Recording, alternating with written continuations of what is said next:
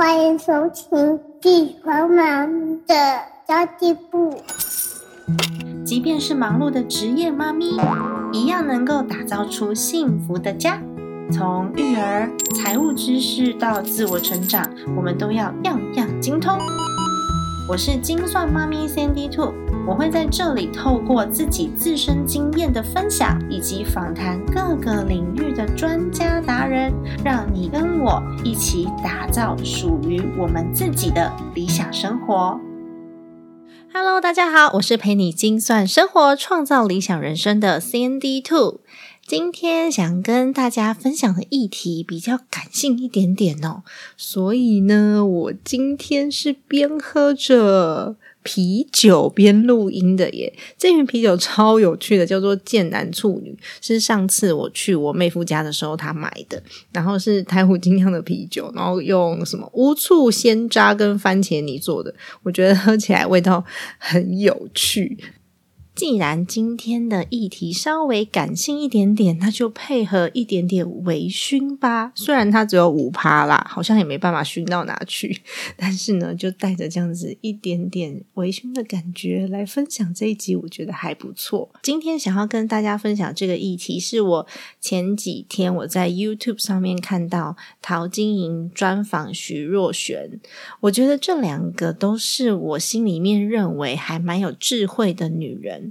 所以我就把它点开来看，然后我就发现，哎，徐若瑄居然出了新的专辑耶！很久没有听新歌了，所以出于好奇心，我听了这首歌。它的歌名叫做《再见错的人》。其实我觉得徐若瑄她并不是一个就是唱歌技巧非常高超的歌手，但她的声音会很感动人心。那这首歌的歌词有一句写到。嗯，想成为更好的人，需要多残忍。这句歌词让我特别特别的有感。然后我听了几遍之后，觉得哦，我好想要跟大家分享哦。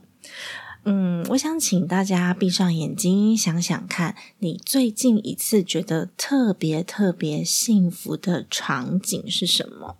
我记得我最近的一次感觉到特别幸福的场景，是一个很普通、很普通的一天。我的爸爸妈妈、弟弟妹妹、我妹夫跟我老公，还有我妹妹的两个小朋友跟幼董，就三个，总共三个小朋友，挤在我现在住的这个二十平大的公寓里面，一个老公寓哦，大概有四五十年的公寓了。椅子不够嘛，所以我们就坐在地板上啊，然后玩具到处都是，其实也是很凌乱的。我在厨房里面泡茶跟煮咖啡，然后小朋友在那边玩玩具，背景音乐充斥的就是儿歌的声音。那时候我爸跟我弟在划手机，然后还有吃着零食，其他人呢就聊天的聊天啊，跟小孩玩的跟小孩玩。那天晚上呢。又懂他特别特别的累，因为跟两个哥哥玩就体力大消耗嘛，所以他就很累，但是舍不得睡，就跟爸爸在床上玩。我就从房间门外偷偷看他们呐，忽然间我觉得天哪，这种感觉是不是很美好？他好像就是幸福的感觉。其实这个比对很强烈，是因为我们家以前住在蛮精华的地带，然后。平室内平数七十六平，阳台外推，使用平数超过八十平。从小我就在家里面溜直排轮，很无忧无虑。我在上一次，就是这次那种幸福感的记忆，在上一次感觉到很幸福的这个深刻印象，那个感觉已经好遥远，好遥远了。是我国中的时候，那时候我们全家人到美国的凤凰城去租了一个小农庄的房子，然后晚上啊，因为凤凰城是一个很乡下的地方嘛，我们坐在装满牧草的马车上面，然后我们要去烤肉，生营火烤肉。我们呢，躺在那个装满牧草的马车上面，马车哒哒哒哒哒哒，那个马蹄声，然后你抬头一看，满天都是星星，而且满满满满的，从来没有看过这么多的星星。接着呢，我们在那个牧场里面，我们学骑马，学了整整一个星期，从刚开始。就是慢慢走到最后呢，我们可以自己驾驭那个马，让它跑起来，然后去追野牛，很难忘的一个回忆。那我仔细去想想，这两次的幸福感虽然落差有点大，但是它的源头都是因为跟家人在一起，不是吗？虽然说落差很大，但是呢，我们同样都能感觉到幸福。那长大之后，为了家族事业，所以大家都很努力。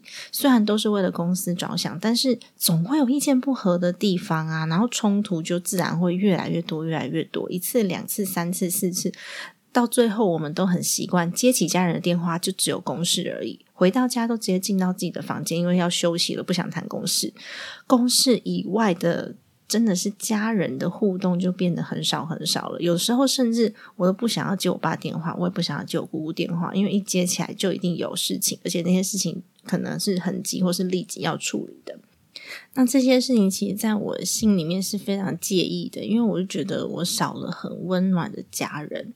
那时候的我什么都有，然后很多人都说我是小公主啊，什么大小姐啊，甚至我有一些朋友不熟的朋友，我不会分享心事的朋友，他们就会酸我说我是靠霸主，然后也不用害怕失业啊，反正你失业就回家就好了呀，不像我们是一般上班族还要烦恼我们的生计啊，你真的很很好。之类的，就是这样子的声音常常出现。殊不知，我们是为了让公司能够顺利营运。其实，我们比上班族付出的工作时间还有心力还要再巨大，但是我们不能说，因为说了就会影响到自己的公司。所以，我们做足了自己不擅长的事情，去学习，然后去接触我们自己不会的所有事物，而且很难得到认同。很难得到认同的原因呢，不在于我们不努力，而在于我们就算怎么努力，那个成果还是非常的难翻转。你要知道哦，呃，翻转一个小公司的营业额。跟翻转一个大公司的营业额，跟翻转一间企业的营业额，那个要用的力气是不一样的。所以，我现在反而在这个二十平租来的房子里面，我感受到了踏实。其实生活就这么简单，要维持这份幸福到底有多难？我们到底要要求多少东西？为什么很多人总是要求很多、追求很多，然后还是感觉不到幸福？其实都是来自于自己心态面的问题。所以为什么会觉得就是遇到挫折反而是人生中的礼物？是因为我们真的开始变得知足了。我只要看到家人都好好的，然后大家说说笑笑，简单的吃一包洋芋片，看个电视，然后看 Netflix，都觉得很开心。另外有一点啊，我觉得很重要，就是承认错误这件事，相信自己会改变，然后让自己变得更好。我觉得每个人都有缺点，也都有弱点，但是呢，只有接受自己缺点跟弱点，并且针对问题去调整的人，才会成长。而且承认自己的不足，还有一个好处。就是你不会让自己有那种完美主义的压力，好像什么错都不能犯，然后什么事情只要做错了就很丢脸。不会啊，每个人都会做错事情，所以我们不需要这种完美主义的压力，因为我们就是人。我以前啊，还有一个个性，我自己现在检讨起来觉得非常不好，是我会据理力争。我以前是那种，只要我认为是对的事情，我就会收集数据、收集证据，然后据理力争。而且我非常讨厌别人误会我，我只要被误会了，我就会非常的生气。我一定要讲到对方听得懂我的立场，或是认同。我记得当时有一个其他部门的平行的经理，他是一位看着我长大的叔叔。然后那时候我给出去的文件通通卡在他那边，因为我觉得这个经理在我们家工作也几十年了，他对工作是有点怠惰，所以我那时候呢也蛮生气的。我曾经就拍桌子，然后把文件摔在他桌上。我跟他讲说：“这件事情你要多久才处理？已经过了一个礼拜了，你不签过，别人是不用做事吗？”我就是个性这么硬的人。但是其实你回想起来，他是看着我从小到大的叔叔，然后我从小念书的学费啊、奶粉钱啊，都是这些员工年轻的时候打拼赚来的。即便我是对的，他是错的，我只要太强势，我的名声自然会不好。那再怎么努力，再怎么用力都没有用。有的时候呢，就会牺牲了别人对我的好感。我是对的又怎么样？我用错的态度传达，到最后也不会获得认同，也不会有人说：“哦，你好，你好棒，就是你很有智慧。”我后来发现很多事情不是据理力争就可以的，有时候有理还是会输在表达的方式。所以你说人生是不是真的很难呐？我现在有时候真的觉得。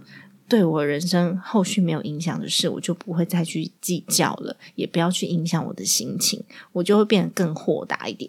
然后到后来啊，我就改变了我自己做事的方式。然后我那时候也带了一个部门，然后我手上有很多新的计划，因为我是那种动作很快的人嘛。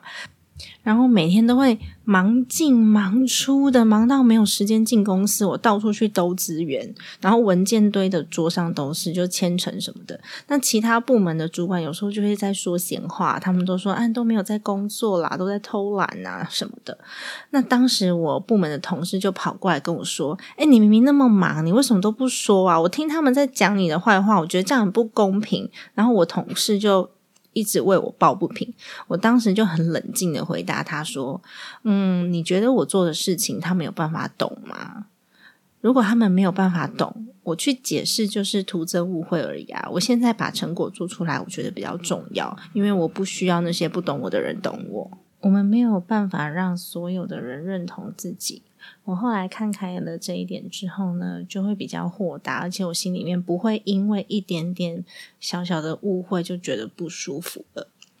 那其实当时我挂名经理嘛，然后我把一些琐碎的事情，就比较 routine 的事情，都授权给当时的副理。那发生了一点小错误，在会议上面会被检讨的人，当然就是部门主管啊，就是我啊，我就被一阵批评。那回到办公室的时候，那位副理跟跟他一起就是做那个专案的两个伙伴同事，他们就跑来跟我说说什么哦，我们以后会小心的，不会让你再被骂。我那时候觉得很感动诶，我觉得，我做人好像有点成功，到现在大家都还是有联络。所以在一次一次又一次的挫折，以及承认自己不足、承认自己的缺点之后，我才会想的明白一些。然后我自己改变了周遭的一切，才能让所有的事情逆转。我如果不检讨我自己，用错误的方法一直去做错误的事情，而且我还持续做下去的话，就不会有现在的。我的样态了，我有时候也会在检讨我自己，说如果当年我有现在的智慧，我可不可以去避免一些不幸的事情发生？但是其实我们去后悔都没有用啊，所以我只能用现在的智慧去面对将来。我还是希望呢，我可以一点一点的累积我的经验，然后跟比我好的人学习，让自己变得更好。但其实你知道那种如果啊，嗯，要是啊，可能啊，那些通通都是废话。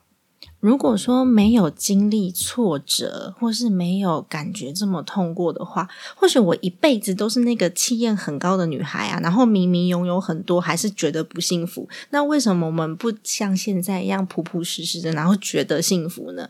那到底哪一样比较好？嗯，这很难讲哦。但我们常常都会去羡慕别人，其实不要羡慕别人，跟自己比就好啦，就自己开心最重要嘛。那再来就是心态的调试，我也觉得非常重要。如果我们把所有事情都想得很苦很苦，它就会很苦很苦。我们遇到很多的挫折，比如说考试失利啊、分手啊、被解雇啊、投资惨赔啊、离婚啊、被骗啊，你回想起来都是当下你觉得很辛苦，但是过了以后呢，你就会有一种苦尽甘来的感觉，对吧？所以，我们遇到问题之后要怎么样避免？免下一次犯错，比卡在错误的懊悔里面还要重要。所以我听到徐若瑄这首歌里面那句歌词，就是想要成为更好的人，需要多残忍的时候，我特别有感觉，因为残忍这件事情是真实发生在人生里面，就是有时候我们要对自己。有一点点的要求才会过得更好。挫折一旦过去了，那成长就是一辈子的事情啦。那徐若瑄的这首歌，我觉得很有韵味，你们可以去听听看啦。我听到这首歌的歌词里面写到很多人生，虽然他的歌词表面写的是那些情情爱爱，因为情情爱爱才会有人听嘛。但我觉得它其实就是一个人生的缩写。像它里面写到了几句歌词，我都觉得蛮有感的。就是可惜，这个世界并不存在所谓的理想人生。其实你有没有发现，我们对很多事情都很执着？然后像我自己也会讲说：“哎，我们一起来过理想生活。”但是其实这个世界上面没有所谓这么理想的生活。我们只有心态一直都很积极，不怨天尤人。在那个时候的我们，就已经在理想人生的道路上了。而且你每天如果都过得很开心，那已经很理想了，不是吗？那还有一句歌词，他写的是：“我只是不想承认爱错一个人。”他其实不一定是一个人，他有可能是一件事情、一个态度。错的事情、错的态度、错的人、错的决策，在没有做错之前，我们往往不会知道它是错的。在失败的时候呢，我们有时候还会明明知道自己错了，还那么死鸭子嘴硬不承认，因为死撑着。有的时候死撑着、硬撑着就撑了好几年哦，然后不愿意改变，因为觉得承认错误很丢脸。哎，其实他真的很强诶，你愿意一直做一件你自己都觉得是错的事，但是你不愿意去改进，这到底是什么样子的心态？我觉得这样人很多，有的人很奇怪，为了保住面子，他选择用错的方式继续做下去。然后明明你知道对的方法是什么，但是因为这个方法很失面子，所以我要坚持一直重复的错误，仿佛我换了方式就等于承认自己很笨，承认自己失败一样。但其实每个人都会失败，我觉得这还好吧。我也常常在失败啊，我都想说啊，失败了换个方法啊，天哪又不行，再转个弯。所以其实我自己对我来说，就是失败是一种养分。举个例来说好了，可能对夫妻之间比较有关联的，就是 OK 婚姻。很多人会觉得离婚了就是承认自己嫁错人，然后就承认自己的人生很失败、很丢脸。所以明明夫妻感情已经不好了，天天在吵架，甚至很久都没有夫妻间的亲密关系了，还是死撑硬撑着不愿意退一步。那其实这样的人内心会认为，我只要退了一步。就会让对方觉得他是对的，我是错的。然后接着呢，我们就双方一直坚持着自己，一直坚持着自己，一步一步让婚姻破裂。其实只要承认自己也会错，用错的方法、错的态度、错的口气，那我们就改啊，就试试看可不可以让双方的感情再一次的回到我们新婚的时候的甜蜜。那真的没有办法在一起相处了，你就离婚嘛，让自己有。更多可以迎接嗯其他更好的人的机会。毕竟你知道吗？三十岁结婚到八十岁也是五十年诶，我数我数学应该没有算错吧？对啊，也是五十年的时间呢。所以我才会对这个歌词很有很有感觉。想要成为更好的人，需要多残忍？该怎么疼就让他疼。我们都是需要痛过才会成长。这些失败，我们其实都有责任。常常我们只是不想承认自己输给了昨天，勇敢转身吧，跟错的自己说再见，然后要相信自己会改变，让自己变得更好，接受自己是有弱点的，并且面对问题调整做法非常的重要，因为我们都是在一次又一次的承认错误之后，才有办法成长。如果你永远认为自己没有错，你不会检讨自己的人。就会一辈子都觉得是别人在对不起自己，然后你一辈子都会觉得自己的人生是被别人所影响，所以才失败的。这样子会一辈子痛苦。有兔粉朋友跟我讲说，诶，我好像到别人的节目受访的时候都很嗨、很活泼，跟自己节目风格不一样。嗯，没错，其实我就是一个人来疯的人呐、我喜欢跟很多的朋友在一起，有人跟我聊得来，我觉得很疯癫。但是我是那种嗨过之后，我会喜欢静下来独处的人。这个时候，通常我内心深层感性的那一面就会在这时候出现。那喜欢疯癫的 Sandy Two，欢迎到有台收听节目。那么呢，已经有四个节目访问过我了。只要我有受访的话呢，我就会分享在我的 Facebook 跟我的 IG 线动上面。那我想要请问大家，你是否曾经因为一首歌的某几句歌词，或是某几个旋律，让你有很深很深的感触，甚至你听着听着就掉下眼泪？这些片段是不是都让你回忆了过去的自己呢？欢迎你到我的 Facebook 或是我的 IG 来跟我分享哦。分享究竟是哪一首歌、哪一句歌词让你回想起了什么？我希望我也可以去找找你推荐的那一首歌，让你有感觉的那一首歌来听听看哦。那么今天的节目呢，分享的比较多我自己现在跟过去的比较，因为我认为我自己算是蛮能承认错误，并且愿意改变的人，这对我自己。变得快乐这件事情很有帮助，我也希望对你有帮助。如果你觉得这个节目还不错，请你给我一个五星好评，因为你的五颗星可以让这个节目有机会被放进排行榜里面，被更多的人看见。